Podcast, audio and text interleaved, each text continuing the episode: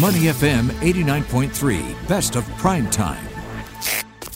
You're listening to Prime Time on Money FM 89.3. I'm Rachel Kelly with Timothy Goh. And now it's time for Tech Talk, where we get you up to speed on the latest tech news and trends. Well, today we're talking about Web 3.0 or 3.0, whichever way you want to say it. What exactly is Web 3.0, you might ask? Well, Singapore FinTech is just around the corner, and Web 3.0 is this year's theme. That's right. From the 8th to the 12th of November, Singapore FinTech Festival will bring together global knowledge sharing from leading academics, practitioners, and thought leaders across 45 sessions covering building and ensuring sustainable financial services for Web 3.0. So, to find out more now, we are joined by Pat Patel, the general manager of Elevandi and Sopnendu Mohanty, the Chief FinTech Officer at the Monetary Authority of Singapore, joining us this hour. All right, gentlemen, thanks for joining us here on Tech Talk. First of all, what is Web 3.0 and why should we know about this? Why does this matter to us? Mm-hmm. Well, I think a lot of people do ask this question what is Web 3.0? Because it's very important for us to know what is Web 2.0. It is the, it's the internet we know today. It is about a centralized system where you go to Facebook or you go to a website and you interact with the website. They have the information and you put user ID password. They control the data and you access information. And that's the classic internet we are all used to today. Mm-hmm. In Web 3.0, that, that whole centralized construct will get decentralized. So you will see individuals have a far more uh, centralized ownership of their own data, and they're going to interact with each other almost like a peer to peer to peer interaction without the need for a counterpart in between. So it's very human centric. It preserves the privacy on a computer network and allows us to be able to customize our access to information which best fit to our device, our location, and whatever requirement may be. So it's, so it's the whole this concept of moving from a centralized access to a decentralized access is fundamentally what Web 3.0 means. There are other definitions. People talk about democrat, democratizing the internet. People talk about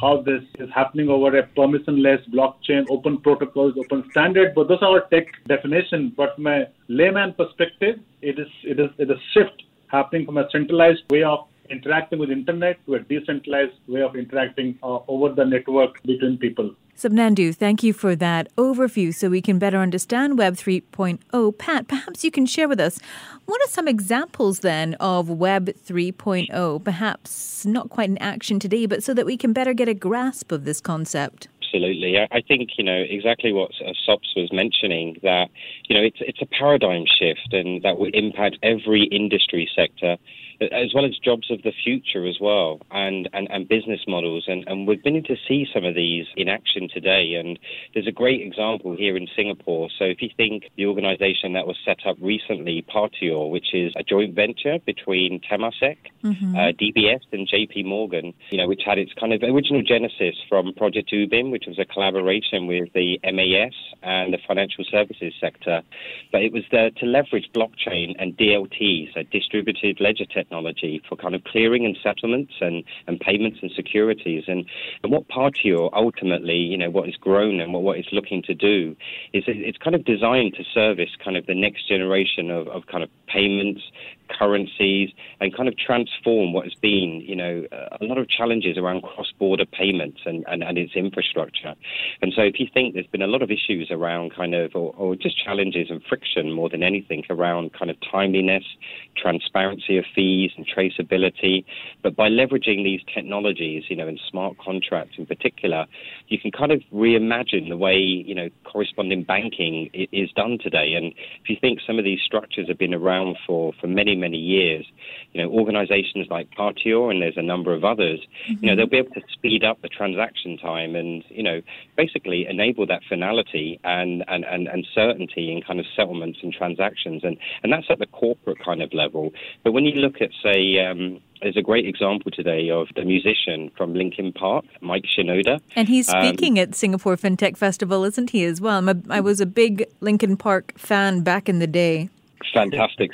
Same here. Yeah, absolutely great musician. And, you know, some of the things that he's been doing recently has been kind of leveraging kind of NFTs or, you know, what is known as non fungible tokens, mm-hmm. you know, to help kind of um, it's a new way to help artists to get their royalties. If you think the advent of kind of Spotify and the way that music sharing has gone, you know, musicians have lost out, and so you know he's been driving, you know, and leveraging kind of ultimately Web 3.0 technologies to try and get artists back in the game and to be able, you know, make more music and you know things that we we want from these musicians. That's a great example. The, the other one I would like to kind of touch upon here, and maybe SOPS can kind of build mm-hmm. out on some of these examples, is probably around autonomous finance. You know, the ability to kind of create that personalization and we're seeing it the early onset in terms of retail banking. The way that account transfers can kind of, you know, seamlessly be transferred between, you know, to, to, to different accounts, customer behaviors ultimately, and, and kind of triggering kind of new new transfers and, and, and kind of trying to meet those life goals and balances. So if you've got this personalization, it really helps consumers to be able to make financial decisions far more seamlessly than they've ever done. We're also seeing it in the insurance sector as well. But this is is more on the claims process processing side of things, where autonomous finance is kind of helping to reduce some of that human error um, in the mm-hmm. back office, as well as kind of some of the manual resource intensive process that, that can kind of create that real advantage. And, and then there's a few bits around wealth management and how you can kind of automate. And I think that's the key bit here is, is automating it, but on that, you know, personal level rather than, you know, um, as a cohort of individuals. Pat, the way you describe this, though, it sounds to me like you've got to be very tech savvy to be able to understand or to take advantage of uh, Web 3.0 to make it work for you. But at this level where we at today and for most of the consumers who may you know use their digital sorts of payments and things like that do they need to know what's happening behind the scenes so, so I think it's it's good to know, absolutely. But if you think the onset of Web 2.0, where we had the likes of kind of Airbnb come through, Facebook and Uber, you know, these were massive paradigm shifts. If you think of mm-hmm. you know the contribution that these organisations or these business models that have made at the time, it, it was a paradigm shift, and people were thinking, well, how does that happen? And you know, now it's just a way of life. So if you really understand how, say, Uber works in the back end, or, or how Facebook Facebook works with its, you know, its analytics and, and mm-hmm. kind of mm-hmm. AI development, you know, some of these things just become part of your everyday life. So it kind of in answer to your question, I think it's um, an, an, understanding and an awareness, but you, you know, you don't need to know the, the, the details. Um, having said that, if you want to know the details, then you know absolutely come along to the Singapore FinTech Festival because we'll be sharing you know reports and everything about these technologies. You asked a very interesting question. How many of us know how internet works today? It's a very complex process. There's a mm-hmm. TCP/IP protocol. There are message packets being exchanged. It's a very complex process, but we don't necessarily have to understand how to use internet. You need to understand the underlying TCP/IP architecture. I think similarly, the tech stack which powers this Web 3.0 will be completely transparent to consumers. That's the thing, though, because we don't know how the web works. We don't know how many things work as regular consumers. I'm speaking as a regular consumer here. And that's when some people get into trouble or have mm-hmm. some security issues that crop up uh, down the road. Indeed. I think I think one of the efforts we all have to make is the literacy, the, the consumer's literacy on understanding this technology and what kind of hygiene we must have when you interact on digital finance. It I comes see. with issues like cyber hygiene, mm-hmm. which is very fundamental when you interact with internet, and and this is which is what we are very focused on as part of our program. There are also issues around uh, how to protect your own data. Data privacy is a big part mm. of this whole whole whole whole challenge out here. But good news. Here's the good news.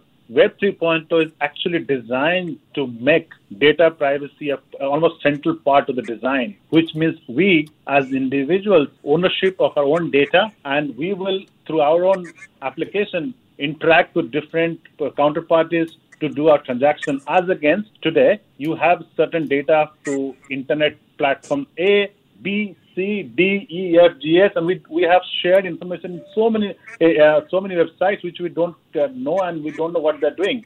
So this is quite a shift where the central where the ownership will shift to consumers using Web 3.0 as the new architecture.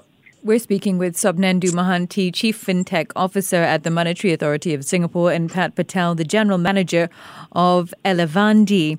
So, just moving on from that, because on the Singapore FinTech Festival, under one of the sessions, it says if Web 3.0 is open, permissionless, and trustless, what does this then mean for new finance services? What could they look like, especially from a consumer's perspective? Ultimately, it's the evolution of, of traditional finance structures. And if you think these structures have served us well for hundreds of years, you know, they might not necessarily be fit in all instances in today's world. And, and so, as we've mentioned around, you know, the, a little bit around Web 2.0 and, and, and how we're moving from kind of that mobile social cloud to, to this new construct, you know, it's a, it's a paradigm shift. And so, you know, if we break that down, you know, open, you know, what we mean by open is that open source software. So it's accessible. And I think that's the key word there is around accessibility by communities and that transparency that Sopnan mentioned. And then when we look at trustless, you know, this is a key part of it as well. You know, it's the network that allows people to ultimately kind of interact publicly or even privately without having that trusted third party in the middle because you feel safe in the knowledge. And if you think a lot of finance structures at the heart of it all has been around trust, if that trust, you know, is enabled in this this new Web 3.0 world, then it just opens up um, so many possibilities. And then I think the last piece that you mentioned was around permissionless, in that mm-hmm. you know it, ultimately anyone, you know, both users and suppliers can can play a role without that kind of central authorization because you know it can move and things you know whether it's data or, or, or money can flow seamlessly without having to require um, that hub and spoke model and so, you know, if you think the new layers of that tech innovation, ultimately it's, you know, it's quantum computing, it's decentralized data networks, and, you know, clearly artificial intelligence. And, and that's where the evolution has moved from mobile, social, cloud, all the way through now to, to quantum, decentralized networks, and AI. You just mentioned there, uh, Pat, money can flow uh, seamlessly, I guess, cross border and all of that is there a danger there then when uh, bad elements come in and well disrupt that flow of money or divert that flow of money or use it to their own advantage? I, I, I think let me take let me take the question. Look, okay. uh, when we we talk about this infrastructure, which will make uh, the flow of money easier, I think we still have to think on the traditional lens. And I'll take an example. Today, uh, Singapore connected their systems. I mean, we connect our PayNow system to Thailand's PromptPay. And that's a significant shift in the in the way we think about cross-border payment. Today, I can pay somebody in Thailand with by just knowing the mobile phone number in 3 mm-hmm. clicks, and I can send money, which is much cheaper in terms of cost. It is down from fifteen dollars per hundred dollar transfer to three dollars, and it's instant. It's sitting on the other side, and it's getting credited other account almost like a fraction of a second.